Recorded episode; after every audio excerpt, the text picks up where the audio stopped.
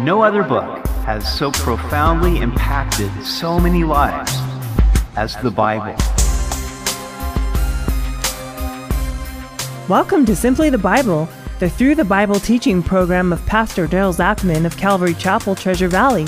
Today we will look at a creative way God had for the children of Israel to remember his commandments. We will also see where one of Moses and Aaron's relatives led a rebellion against them. We hope you'll join us as Pastor Daryl continues in Numbers chapter 15 on Simply the Bible.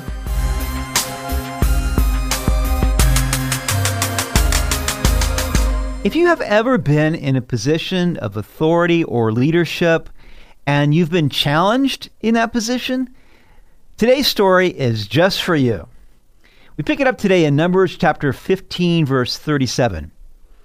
Again, the Lord spoke to Moses, saying, Speak to the children of Israel, tell them to make tassels on the corners of their garments throughout their generations, and to put a blue thread in the tassels of the corners.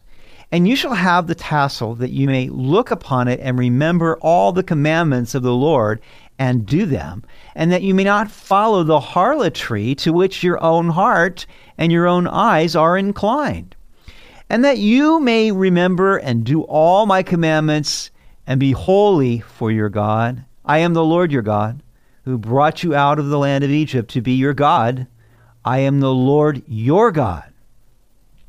So, what God told them to do was to put these tassels on the corners, the bottom of their garments, and they would have a blue cord running through it. The blue representing heaven, and the idea here was that they would look at it and it would remind them who they were and that the Lord was their God. This would protect them from idolatry, from going after other gods. They look at their tassel and they say, okay, I belong to the Lord. I am not going to worship idols. It would also just remind them that they were God's covenant people and they were to be faithful to Him. They were to keep His commandments. I kind of liken this to a wedding ring. I mean, think about it. The, you look at your wedding ring and you realize that is to keep me from going after any other lovers. I am uh, pledged to my spouse, period. I'm to be faithful, you know, to my spouse alone. You see, it's, and, I, and it's to remind you really of the vows that you took on your wedding day. Same kind of a thing. And it was to be a perpetual reminder to the people uh, of the fact that they belong to the Lord.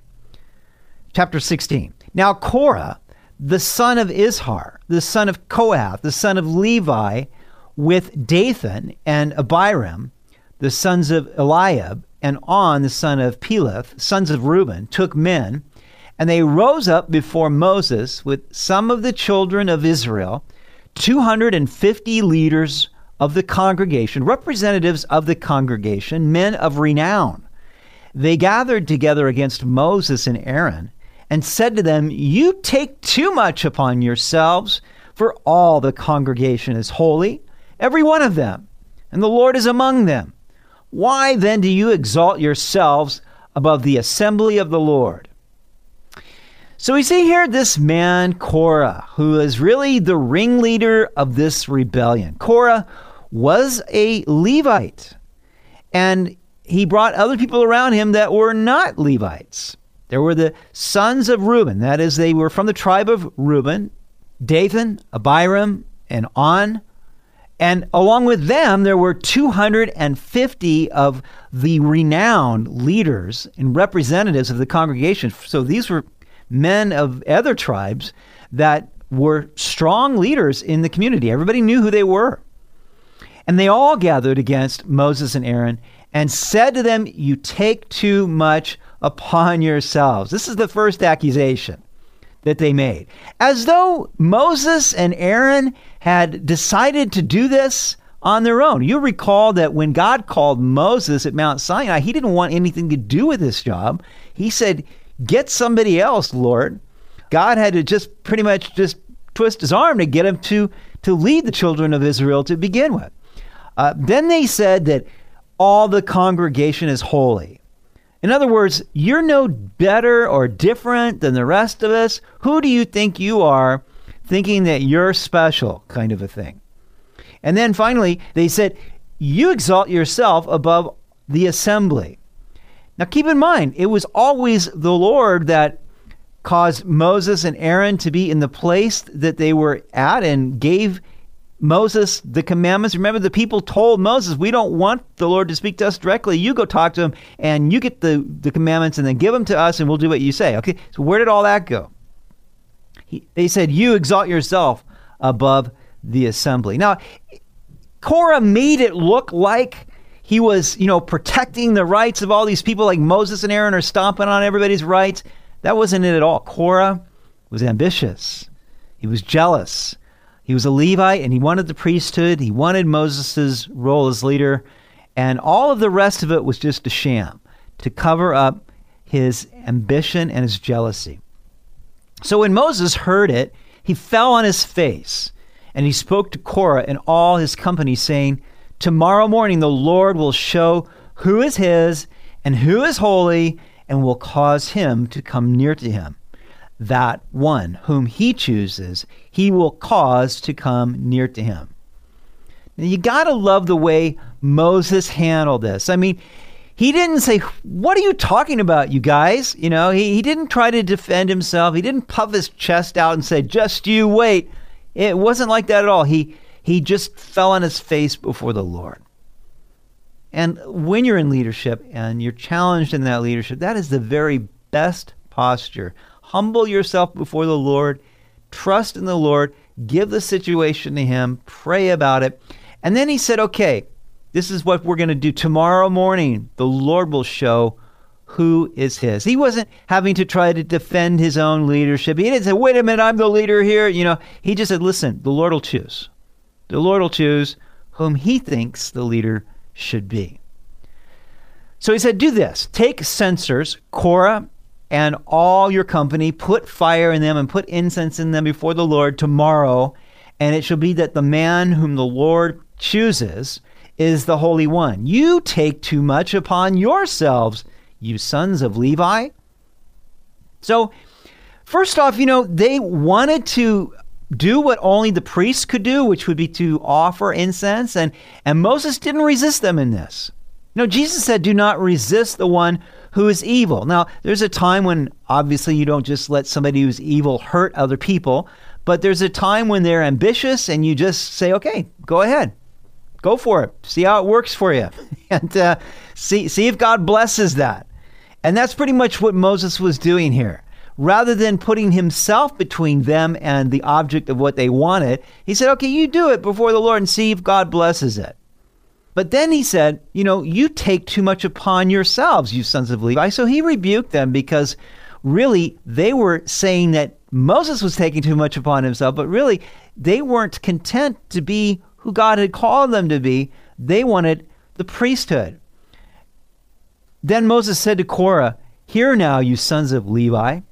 Is it a small thing to you that the God of Israel has separated you from the congregation of Israel to bring you near to himself, to do the work of the tabernacle of the Lord, and to stand before the congregation to serve them, and that he has brought you near to himself, you and all your brethren, the sons of Levi with you?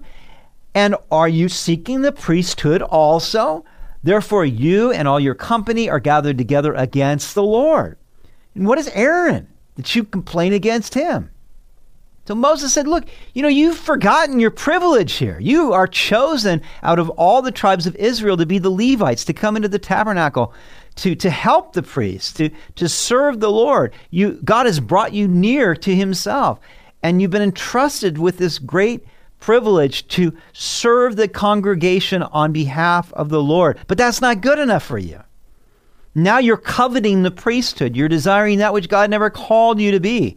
And, and because of that, because you're going against what God called you to be, you're really conspiring against the Lord. You're speaking against Him. You're gathering against Him.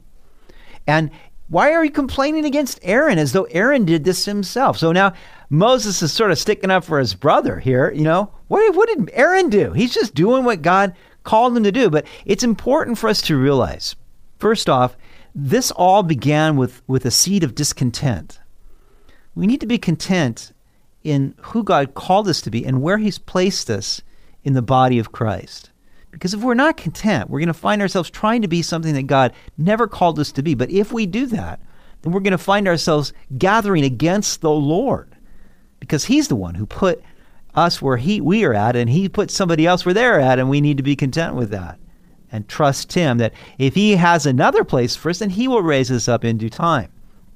And Moses sent to call Dathan and Abiram, the sons of Eliab, but they said, We will not come up. Is it a small thing that you have brought us up out of a land flowing with milk and honey to kill us in the wilderness, that you should keep acting like a prince over us? Moreover, you have not brought us into a land flowing with milk and honey, nor given us inheritance of fields and vineyards. Will you put out the eyes of these men? We will not come up. And so we see just the defiance here against Moses' leadership. And with that, a distortion of the facts. You know, he, they said, you know, you brought us up out of the land flowing with milk and honey. They tried to go into the land, you recall, and they didn't go in because of their unbelief. And now God sent them back into the wilderness. And now they're accusing Moses of bringing them back in the wilderness when really it was their own disobedience of not doing what Moses said to begin with. But they were distorting the facts here.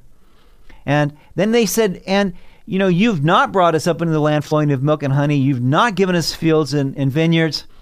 They take no responsibility. Here's the thing I find that when people are rebellious, then often they distort the facts and then they deny any responsibility for wrongdoing.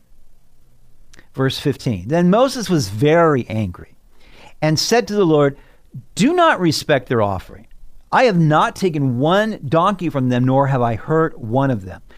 And Moses said to Korah, Tomorrow you and all your company be present before the Lord, you and they, as well as Aaron.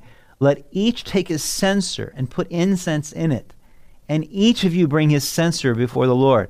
250 censers, both you and Aaron, each with his censer. Now, Moses is angry here.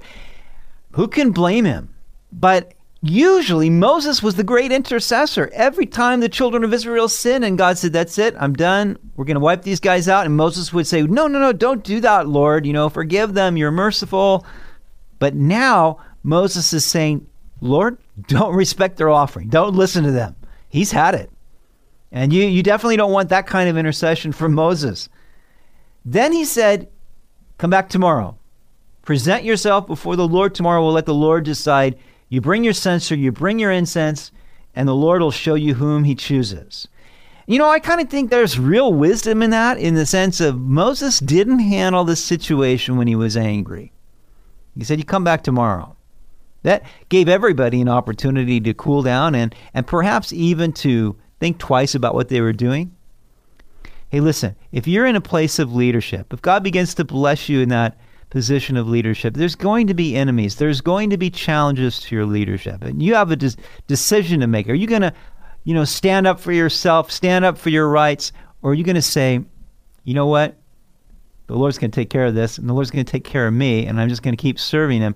And doing that with confidence because you know that God's called you to it. And if God's called you to it, then He's going to protect you in the midst of it. You've been listening to Simply the Bible, the Through the Bible teaching program of Pastor Daryl Zachman of Calvary Chapel, Treasure Valley. For more information about our church, please visit our website at calvarytv.org. To listen to previous episodes, go to 941thevoice.com, click on the program archives, and scroll down to Simply the Bible. Tomorrow, we will conclude our story of Korah and his rebellion as we see how God reacted to this challenge against Moses and against him. We hope you'll join us as we continue in the book of Numbers on Simply the Bible.